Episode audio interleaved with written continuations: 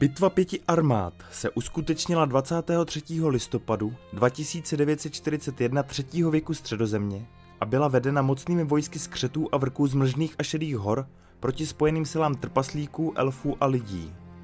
Tato epická bitva byla vyvrcholením mnoha dlouholetých sporů a vzrůstajícího napětí a stala se důležitým bodem v dějinách středozemě, protože její výsledek později přispěl k vítězství sil dobra ve válce o prsten.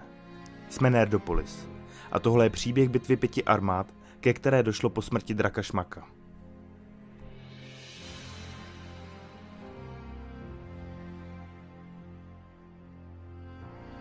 Po smrti draka Šmaka dorazila k Ereboru spojená vojska lesních elfů a jezerních lidí, které vedli král Tranduil a Bart Lučišník. Ti vznesli nárok na podíl z trpasličího pokladu, protože Šmak zničil domov jezerních lidí a také Torinovi a jeho společníkům v Esgarotu pomohli, když byli v nouzi. Nový král pod horou Torin Pavéza jejich požadavky odmítl a vyslal posly ke svému bratranci Dainovi železné noze, aby přišel na pomoc se svým vojskem. Po několika jednáních a zradě pána Pitlíka, který odnesl Arcikam do tábora elfů a lidí, Torin na oko souhlasil s výměnou drahokamu za čtrnáctinu pokladu. V tu chvíli ale dorazil Dain s armádou trpaslíků, kteří byli natěšeni na boj a situace se začala vyostřovat. Trpaslíky pálilo vědomí, že Arcikam je v rukou obléhatelů. Vytušili také váhání Barda a jeho přátel a tak se rozhodli k úderu, zatímco jejich protivníci debatovali. Zanedlouho bezvarovného znamení tiše vyrazili k útoku. Luky zadrnčely, šípy zasvištěly a bitevní vřava měla co nevidět propuknout naplno. V tu chvíli ale z nenadání padla tma a na bojiště přišli skřeti ze severu, mstít se a zabíjet. Když totiž Gandalf zabil svým mečem Glamdringem velkého skřeta v mlžných horách, nenávist ohavného Morgotova plemene se změnila ve zběsilost. Skřeti začali cestovat mezi všemi jejich městy, koloniemi i opevněnými pevnostmi a ve schodě se rozhodli ovládnout celý sever.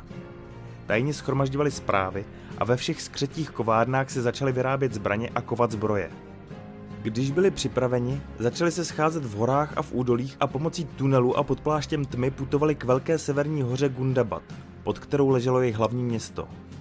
Zde se pak schromáždila obrovská armáda, která byla připravena odejít na jich, jen co vypukne nějaká pořádná bouře. Když se pak dozvěděli o smrti draka, zaplesali radostí. Putovali noc co noc pod horami, až konečně přitáhli od severu v patách Dainovi. Nikdo o jejich tažení na jich nevěděl. Ani Havrani, dokud se skřeti neobjevili na povrchu země ve spustošeném kraji mezi osamělou horou a pahorkatinou za ní.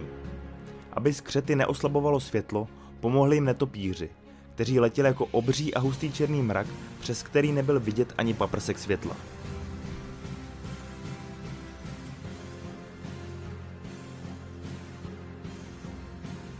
Čaroděj Gandalf zastavil útočící trpaslíky a elfy s lidmi, kteří se chystali bránit a svolal je k poradě, aby se spojili proti společnému nepříteli. Rada se pak domluvila, že jejich jedinou nadějí je vlákat skřety do údolí mezi výběžky hory s tím, že oni sami obsadí ostrohy trčící k jihu a k východu. To by však mohla být zároveň jejich zhouba, kdyby se skřetům podařilo v dostatečném počtu obsadit samu horu a napadnout je tak zezadu a zhora. Nezbýval jim však čas na vypracování jiného plánu ani na přivolání nějaké pomoci. A tak se elfové usadili na jižním ostrohu, na jeho nižších svazích a mezi skalisky u jeho úpatí. Východní ostroh pak obsadili lidé a trpaslíci. Bart spolu s nejobratnějšími lidmi a elfy vyšplhali až na hřeben východního výběžku, aby měli rozhled na sever. Zanedlouho uviděli, že se kraj před úpatím hory černá spěchajícím množstvím skřetů. Jeho předvoj brzy zavířil kolem konce ostrohu a vrhl se do dolu. Byli to nejrychlejší jezdci na vlcích a jejich skřeky a vytí drásali vzduch. Před nimi byl rozmístěn nevelký počet statečných mužů, aby předstírali odpor. Mnozí z nich tam padli, než se zbytek stačil stáhnout a rozprchnout se na obě strany. Jak Gandalf doufal, skřetí armáda se natlačila za předvojem, který se středl s odporem, a teď se zběsile hernula do údolí, divoce se hnala mezi výběžky hory a hledala nepřítele.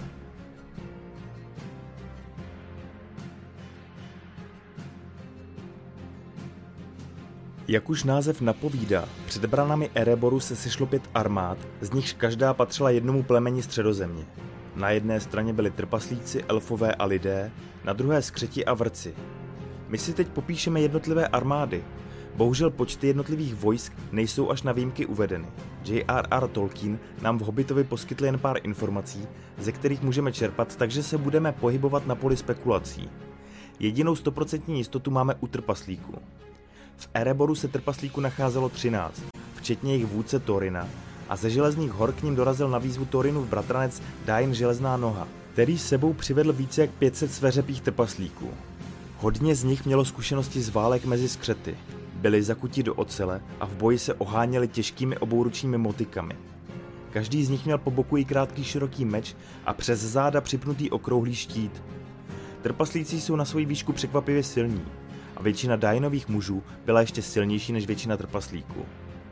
U elfů a lidí sice neznáme přesné počty, ale král Tranduil zmínil při jednom rozhovoru, že mají nad trpaslíky početní převahu, která by jim měla proti ním stačit, kdyby se situace změnila a vyhrotila. Jak se píše v Hobbitovi, Tranduil vyrazil ze své lesní říše s mnoha kopiníky a lučišníky. Po cestě ale potkali poslové z jezerního města, kteří je požádali o pomoc. Armáda se tedy rozdělila a někteří elfové zůstali v jezerním městě, kde pomáhali s opravami. Do Ereboru tedy mohlo s králem Tranduilem přijít kolem 1500 elfů připravených na tvrdý boj. Naopak lidé utržili při Šmakově řádění citelnou ránu. Přeci jen ale dali dohromady vojsko, které se s Bardem Lučišníkem a elfí armádou dostalo do Ereboru. Odhadem bychom mohli počítat kolem 500 ozbrojenců. U orlů, oblíbeného Tolkienova nástroje, jak zvrátit bitvu či nejedno příkoří, se zmiňuje, že letěli řada za řadou snad ze všech hnízd na severu.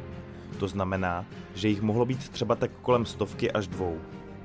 A nakonec tady máme tři osoby na straně dobra, které nepatří ani k jedné ze zmíněných ras, a je to hobbit Bilbo, čaroděj Gandalf a medvěd, kožoměnec, který se dokáže proměnit ve velkého zuřivého medvěda.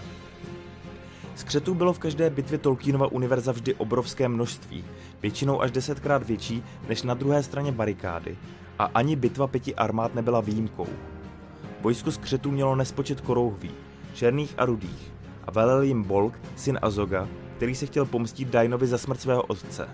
Skřetů mohlo být kolem 20 tisíc. K nim musíme samozřejmě připočíst i pátou, poslední armádu Vrků, kteří společně se skřetními jezdci na vlcích tvořili předvoj hlavní armády. Těchto rozuřených šelem mohlo být asi tisíc. Na straně dobra tedy máme kolem 2700 vojáků proti 21 tisícům vojáků nepřítele. Šachové figurky jsou rozmístěny, bitva může začít.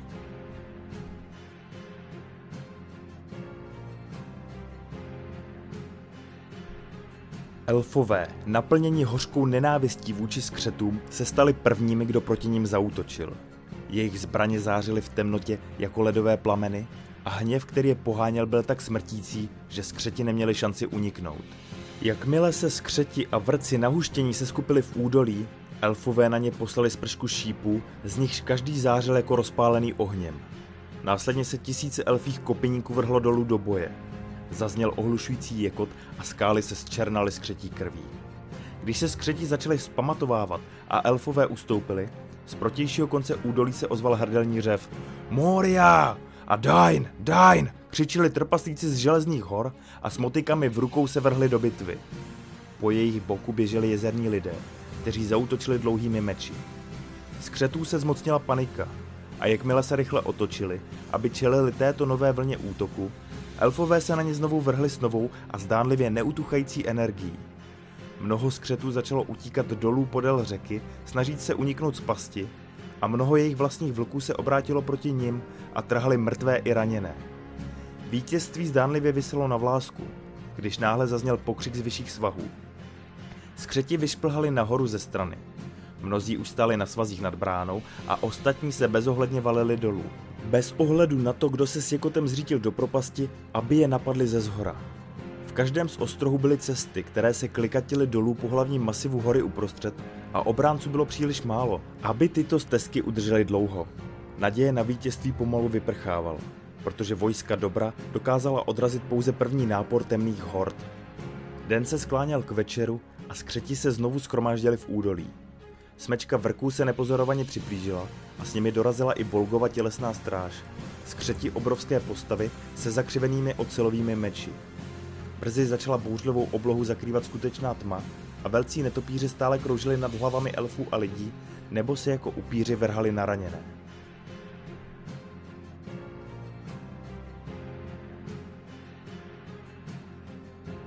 Bart nyní statečně bránil východní ostroh, ale postupně ustupoval zpět, zatímco elfští náčelníci byli zahnáni do úzkých kolem svého krále na jižním výběžku, nedaleko hlásky na Havraním vrchu.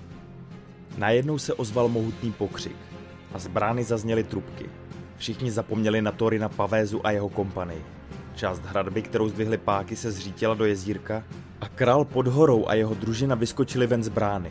Jejich kapuce a pláště zmizely. Byli všichni oděni v lesklém brnění a jejich oči zářily rudým světlem. Thorin zářil ve večerním světle jako zlato v ohni, který už pomalu dohasíná. Skřeti házeli z hora na trpaslíky balvany, ale trpaslíci neuhnuli. Skočili z úpatí vodopádu a vrhli se do boje. Vlci i jezdci před nimi buď padali, nebo se snažili prchnout. Thorin máchal svou mocnou sekerou a rozdával smrtící rány. A zdálo se, že je nezranitelný. Ke mně, ke mně, elfové a lidé, ke mně, o moji spojenci, volal a jeho hlas zněl údolím jako hřmotný vodopád. Všichni Dainovi trpaslíci se rychle snažili přijít mu na pomoc, bez ohledu na zranění. Mnozí z jezerního lidu se také vrhli dolů, protože Bart nemohl zastavit jejich odhodlání a z protější strany se k ním přidávali elfí kopiníci. Skřeti byli opět sevřeni v údolí a jejich těla ležela na hromadách, takže dol se ohavně černal jejich mrtvolami. Vrkové byli rozptýleni a Thorin se odhodlal zautočit přímo na Bolgovu tělesnou stráž. Nemohl ale proniknout jejich pevnými řadami. Za ním leželo mnoho mrtvých lidí, trpaslíků i krásných elfů, kteří měli mít ještě mnoho let radosti v lese před sebou. Jak se údolí rozšiřovalo, Thorinův výpad začal zpomalovat a ztrácet na síle. Měl příliš málo bojovníků a jeho boky zůstaly nekryté. Brzy se sami útočníci stali obětí. Byli obklopeni skřety a vlky útočícími ze všech stran. Volgova tělesná stráž se na ně s hlučným řevem vrhla a útočila na jejich řady jako nekonečné vlny bijící na skalnaté pobřeží. Jejich spojenci nemohli poskytnout Thorinovi dostatečnou pomoc, protože skřeti obnovili svůj útok s ještě větší razancí z hora z hory a lidé i elfové na obou stranách postupně začínali ustupovat. V okamžiku, kdy se zdálo, že bitva bude prohraná, přiletěli z nenadání na křídlech bouře orly a začali řádit mezi skřety. Srážili je do propasti nebo je zmatené nahnali mezi jejich nepřátele, kteří se tam vyskytovali ve stále velkých skupinách. Osvobození osamělé hory jim netrvalo dlouho a elfové i lidé na ostrozích po obou stranách údolí mohli konečně zasáhnout do bitvy dole.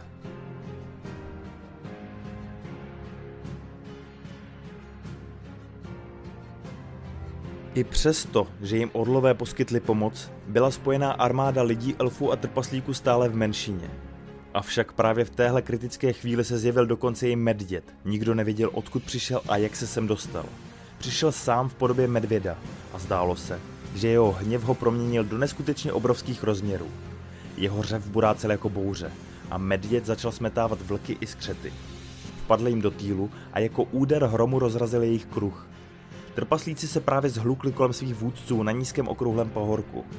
Medvěd se sklonil a zvedl Torina, který klesl, probodán kopími a odnesl ho z bitevní vřavy.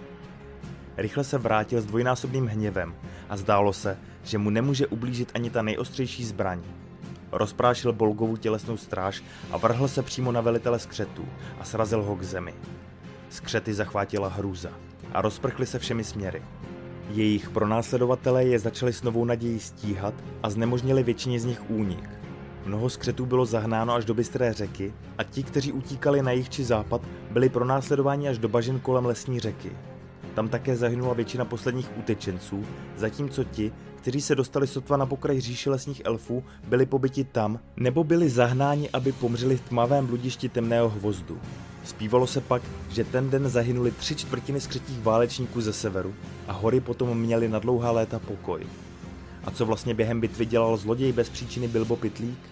Chudák hobit nebyl žádný bojovník, a tak si raději nasadil prsten moci, který ho zneviditelnil a zaujal postavení na Havraním vrchu mezi elfy. Nešťastně pak pozoroval celou bitvu z dálky, ale jeho šance zapsat se do historie bitvy nakonec přišla, když přiletěli orly. V tu chvíli zakřičel Orlové, orly, letí sem orlové! Pak na něj spadl kámen, on se zhroutil k zemi a ztratil vědomí. Bitvu přežilo jen velmi málo skřetů, což vedlo k rapidnímu úpadku jejich moci na severu. Následně pak nebyli schopni sestavit velké armády ve válce o prsten, čímž byly oslabeny jejich útoky na Lothlórien i lesní říši krále Tranduil.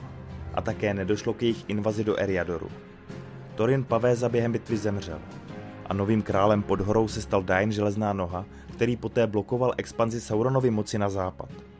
To byla bitva pěti armád, kdy se prvotní zdánliví nepřátelé semkli, aby čelili mnohonásobné přesile skřetů a vrků, kterým uštědřili velkou porážku. Jak se vám její příběh líbil? O čem byste chtěli slyšet příště? Napište nám do komentářů. A pokud chcete mít po ruce přehled zajímavostí a zábavu pro pořádné nerdy po celý rok, vytvořili jsme vlastní Nerdopolis diář, průvodce fantastickým rokem fanouška popkultury. Najdete ho na webu a na pultech knihkupectví knihy Dobrovský, nebo nás můžete podpořit nákupem trika z naší kolekce na www.blackfinstore.cz lomeno Nerdopolis. Jako vždy se loučí od mikrofonu Libovan Kenobi a mistr střihu a obrazu Honzík Křepelka, a.k.a. Nerdopolis, Geek and Proud.